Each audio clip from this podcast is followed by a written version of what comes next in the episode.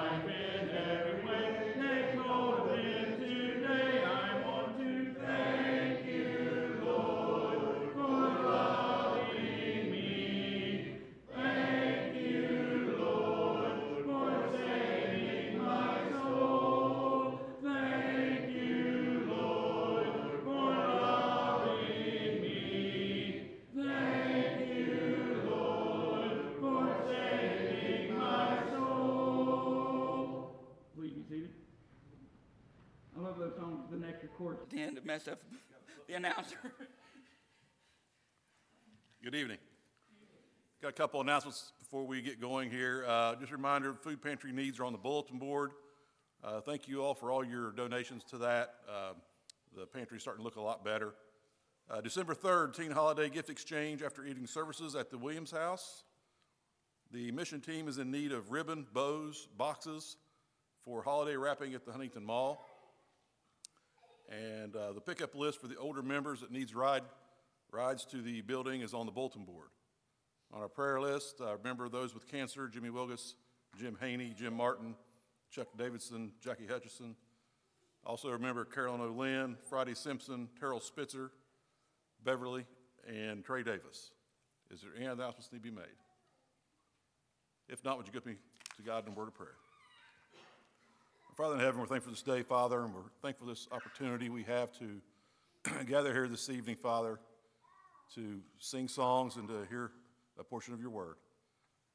Father, we pray that you would be with us as we participate in this service, Father. Help us to, to concentrate on what's going on and, and to sing the songs and look at the meaning in the songs and to listen to the sermon. Father, we're thankful for everything you do for us, Father. Time of the season, especially. Father, we pray that you would be with us as we gather separate places tomorrow, Father, that, that we'll gather together for the right reasons. Father, we're thankful for everything you do for us, and through Jesus' name I pray. Amen.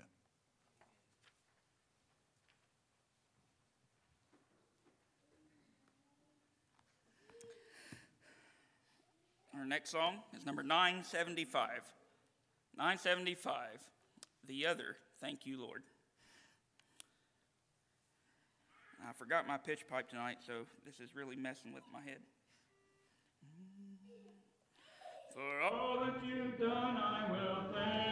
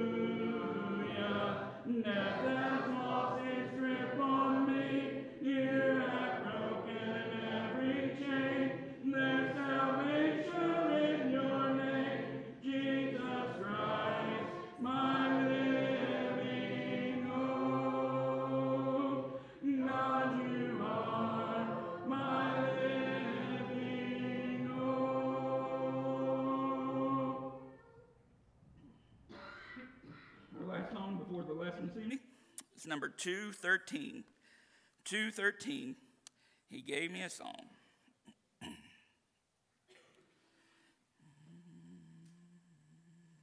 he took my burdens all away.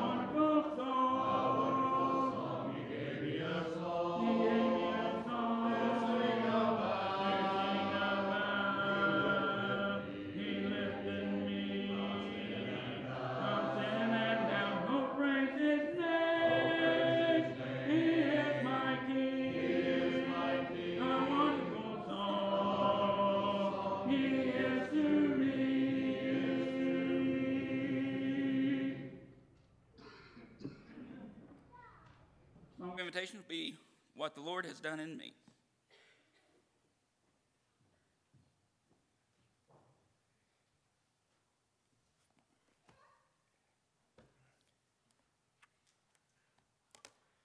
Good evening. I always take it a real privilege to be able to come here and, and share with God's people.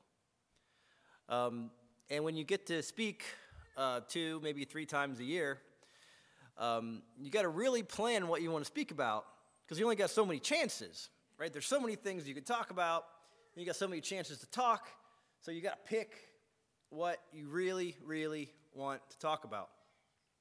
So I've been thinking a lot for the last several months, and um, we had our, our men's meeting last weekend, and um, we were asking for themes for the year. And so, top of my mind, I've been thinking and talking and reading about, about fellowship. And I don't know if that's what we'll pick for the theme or not, but I wanted to talk to you tonight about fellowship, and specifically fellowship in a biblical sense. Because fellowship uh, actually comes from the Greek word uh, koinonia, koin on ia, which basically just means uh, holding something in common or a gathering of people that hold something in common. And that's a very popular thing that we still do today. I mean, I am still in a, a group chat with the baseball team that I played in college that was 18 years ago right? We still have a group chat. We still keep people updated with what we have going on.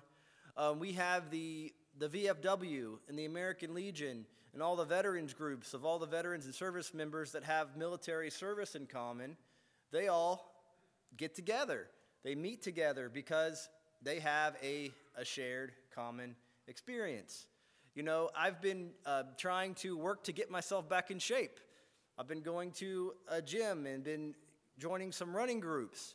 And they have a thing in common, and you build relationships when you're at that place with people that you have things in common with.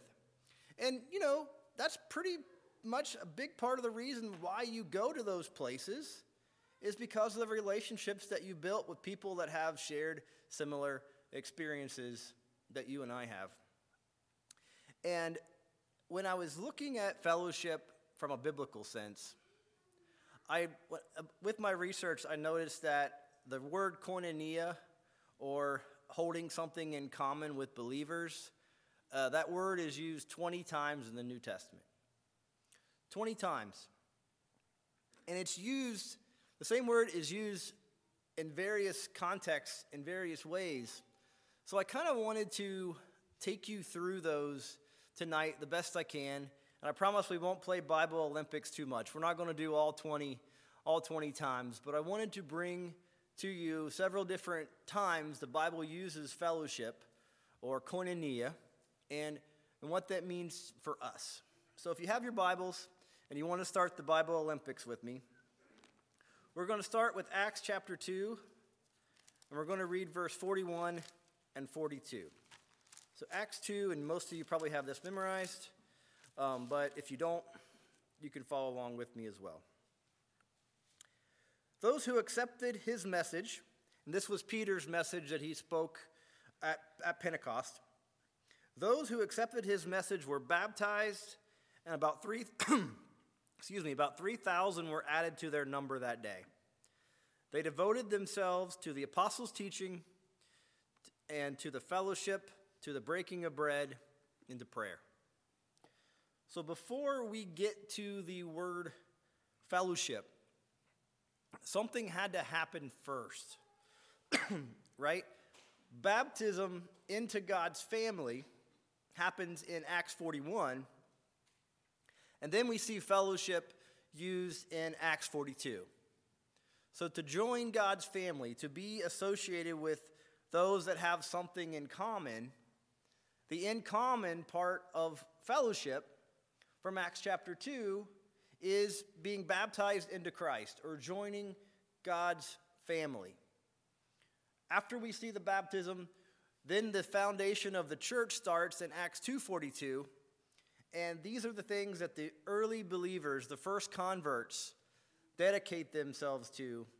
And we all know these to the apostles' teachings, to the scripture, but to the fellowship, to the breaking of bread, which we know is the Lord's Supper, and to prayer. But the fellowship part of that sometimes gets overlooked.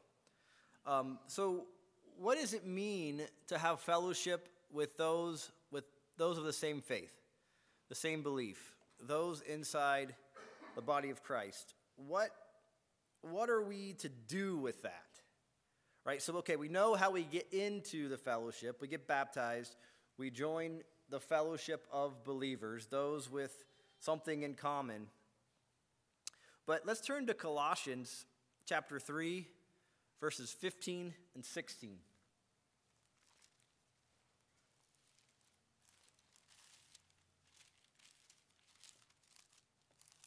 Colossians 3, 15 and 16.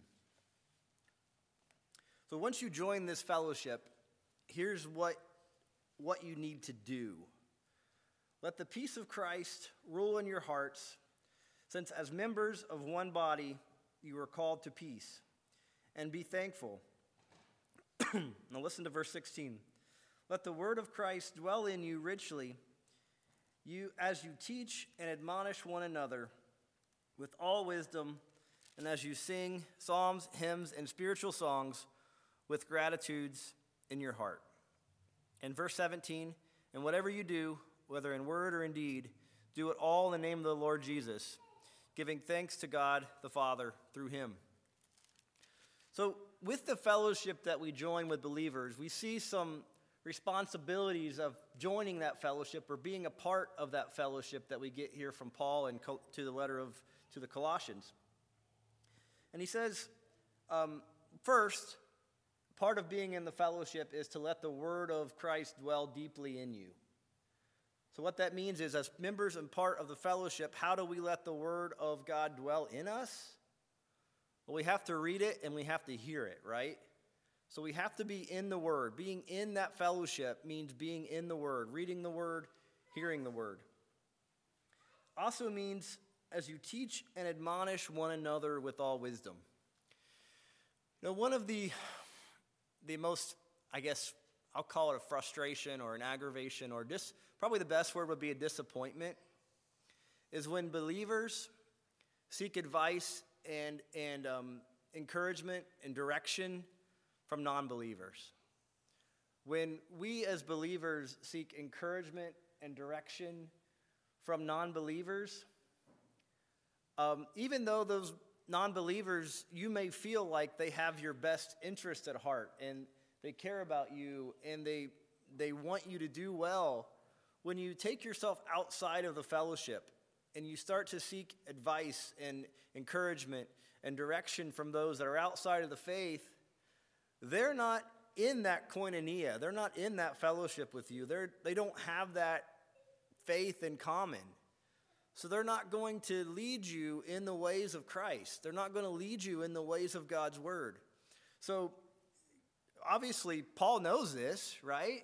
So he's telling us to, to teach and admonish one another with all wisdom.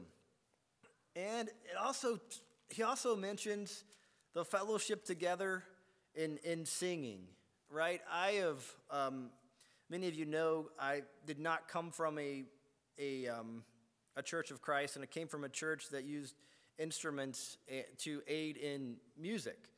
And I have enjoyed so much the singing that is from the mouths of everybody working together to sing together and the harmony. And, and obviously, it's what God tells us to do. But singing together is part of being in that family, it's part of being in that fellowship. Singing and praising God together encourages me.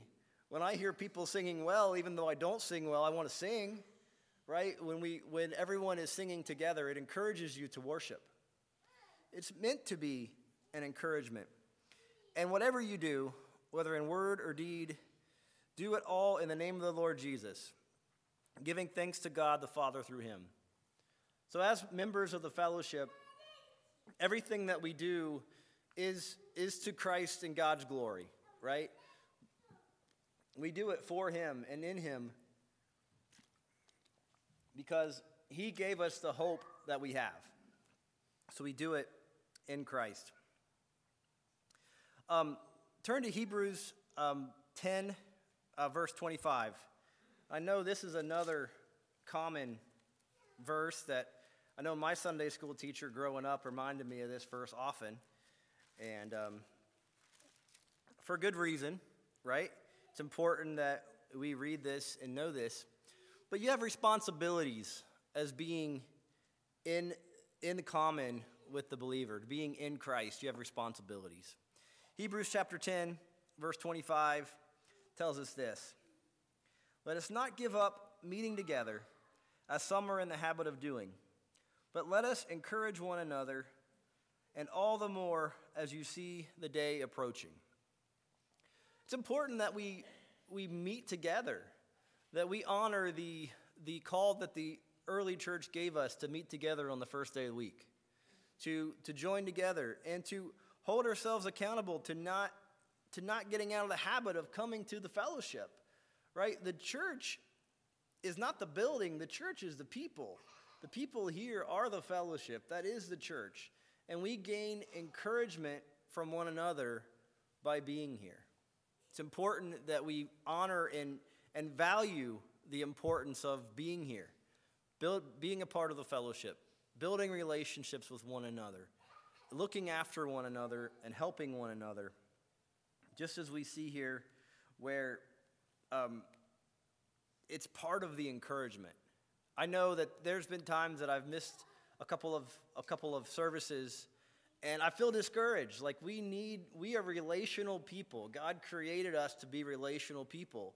It's no secret that the, the early church, the foundation, they met weekly. And oftentimes, when the church just began, they lived together, right? Because this was something that, that, that was a movement that was happening, that was a change. They held this in common, and they were united in the same purpose if we're united in the purpose of being among the fellowship, of being those among God's chosen, then we need to hold that as important to be here when the, when the people in the fellowship, when the church is meeting. It's important that we are here to encourage one another and encourage ourselves. Um, more on that same note, if you turn over to Thessal- 1 Thessalonians chapter 5, verse 14. 1 Thessalonians chapter 5, uh, 14.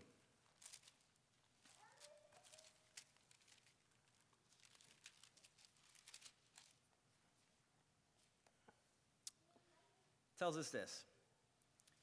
And we urge you, brothers, to warn those who are idle, encourage the timid, help the weak, be patient with everyone.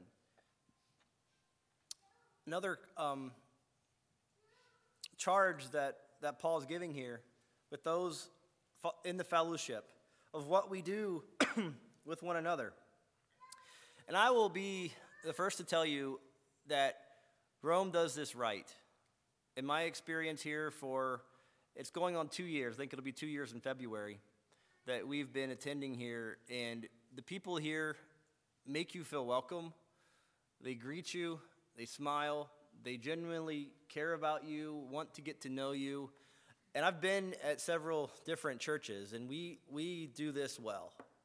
We, we, we love one another, we, we greet one another, we care about one another. But I think it's also sometimes maybe we don't go far enough to um, encourage one another who may be struggling or may be falling away, who may not be doing what they used to be doing. You know, we also have, have that charge, right? We, we have the charge to love one another, to care about one another, but also here, and Paul's telling us in Thessalonians that we have the, the responsibility to warn those who are idle, to encourage those who are timid, to help those that are weak, and to be patient with everyone. So I think we do a really good job of helping the weak. I think we do a really good job of, of being patient Um, but I think we struggle just a little bit um, on it on warning the idle and what that can can lead to in our fellowship.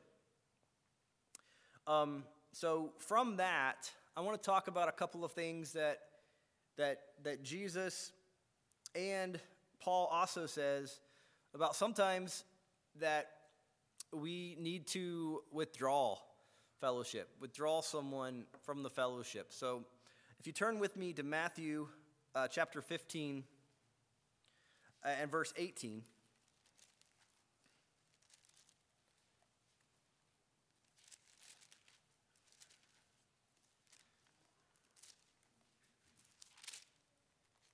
And this is where Jesus is talking, and he's talking about the um, disagreements with those that are in our fellowship. Because we know it's really important, we as being uh, followers of Christ, being in, uh, in common with Him, that we work together and agree with one another and are united in the same purpose. So, Matthew uh, 15, 18. Um,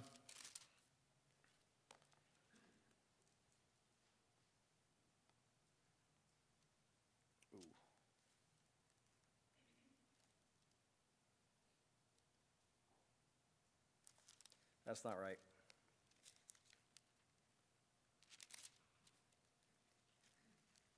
Eighteen fifteen. Let's switch that. Not fifteen eighteen. Eighteen fifteen. That'll make more sense to you guys. I promise. I'm glad I thought to do that on the fly. If your brother sins against you, go and show him his fault, just between the two of you. If he listens to you, you have won your brother over. But if he will not, take two or three others along, so that every matter might be established by the testimony of two or three witnesses. If he refuses to listen to them, then tell it to the church. And if he refuses to listen to even the church, treat him as you would a pagan and a tax collector. Um, I tell you the truth, and it, and it goes on there. But so there is an importance from the church and um, we, we are blessed to have an eldership that is dedicated here to the mission of leading and running the church. But it's important to know that we, as, as a church, need to follow the mission. We need to agree with one another and deal with our struggles and deal with our problems inside of ourselves in the instructions that Jesus gave us so that we are, we are holding the fellowship in a very high regard. We're holding our unity in a very high regard. And if we have a responsibility to follow our leadership's teaching when we're in the fellowship, we need to follow the ways that the fellowship has been structured. We need to follow the, the things that, that Jesus set up that we're going to read here in um, in 1 Corinthians 5 here in just a few minutes that we can't allow those that are in our fellowship to continue to do wrong and not address those situations. Because what we have with the, with the body of believers is, is the church. I mean, the, the fellowship of believers is the church. And we have a responsibility to make sure that the church is doing God's work. So, one of obviously our least favorite examples of, of expelling someone or withdrawing from the fellowship is 1 Corinthians 5:11.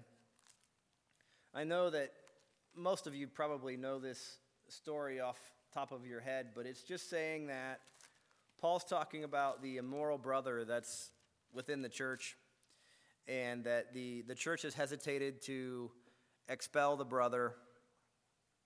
And in verse 11, Paul basically just tells them, Now I'm writing to you that you must not associate with anyone who calls himself a brother, but is sexually immoral or greedy or an idolater or a slanderer or a drunkard or a swindler.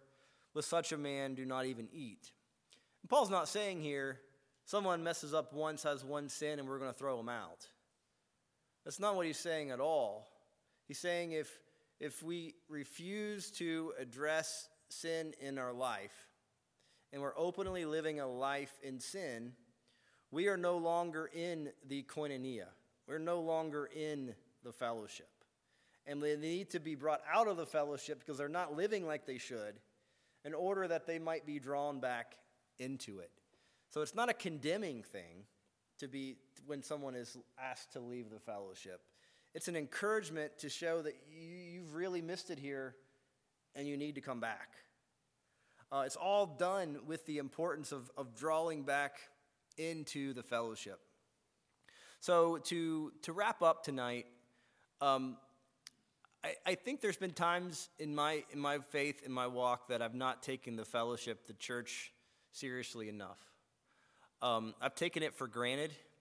It almost at times has been something that's kind of a, a habit of going through the motions of something that I just do because I should. And that's not wrong. You should do it. But if you're just coming to the fellowship because you feel out of obligation because you should do it, you're missing the point of why we gather here. We are gathered here to, one, primarily to worship, worship God that He's so deserving of, to remember weekly Jesus and His sacrifice for us, and then to also build relationships with one another so that when someone does have a struggle, when they do have a problem, I'm going to call Mike, or I'm going to call Jerry, or I'm going to call Steve. I'm going to reach out to Christian brothers when I'm struggling and not reach out to those people that are outside of the fellowship. Because if I don't have relationships with someone, it's going to be real hard to tell them my real problems. Right? We're real good at talking about surface things. But when something's really wrong and you're really struggling with something, you want to call someone that you have a relationship with, right? Someone that you know, someone that you trust, someone that you spent time with. I want to encourage you tonight as I, I close to seek out those relationships among your brothers and sisters. Seek out those deep relationships of, of trust and of, of things that you are vulnerable with, that us guys struggle so much with.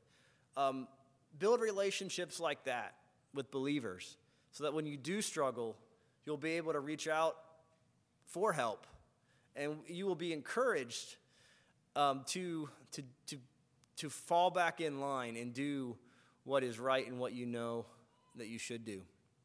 So, as we wrap up um, this evening, obviously we find out from Acts chapter 2 that in order to get into the fellowship, in order to get into the gathering of those of, of like precious faith, we need to be baptized into Christ. So that is the, the start of how we get into the fellowship. So I encourage you tonight, if you've not done that, why not now?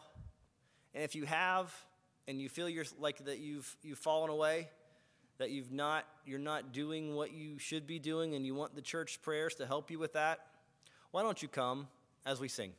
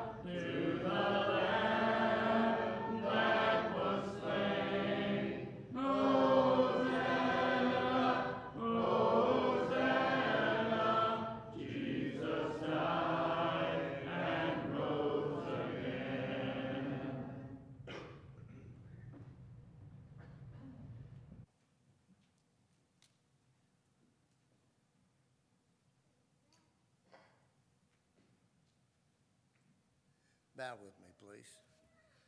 Father in heaven, we come to you thanking you for this day. And, and Father, thanking you for the time that we've had together here and, and hear another portion of your word. And, and Father, be reminded uh, how important it is to uh, have our fellowship, Father, one with another. And, and Father, to be encouraged and, and have communication, Father, with others. We're thankful and we're blessed to have that as brothers and sisters in Christ. And as this uh, week coming up, Father, Thanksgiving, we have so much to be thankful for. And, and we just uh, thank you for all that uh, you bless us with. And we just know that uh, all good things come from you.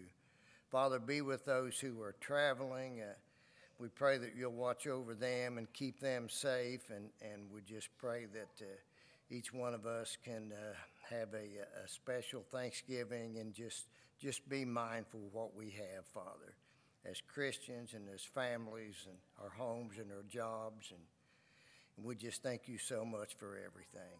Be with us the rest of the week, Father. And we pray for those uh, who aren't here uh, because they're not able to be, Father, their health, and, and those mentioned here this evening. We ask that you'll bless them at this time.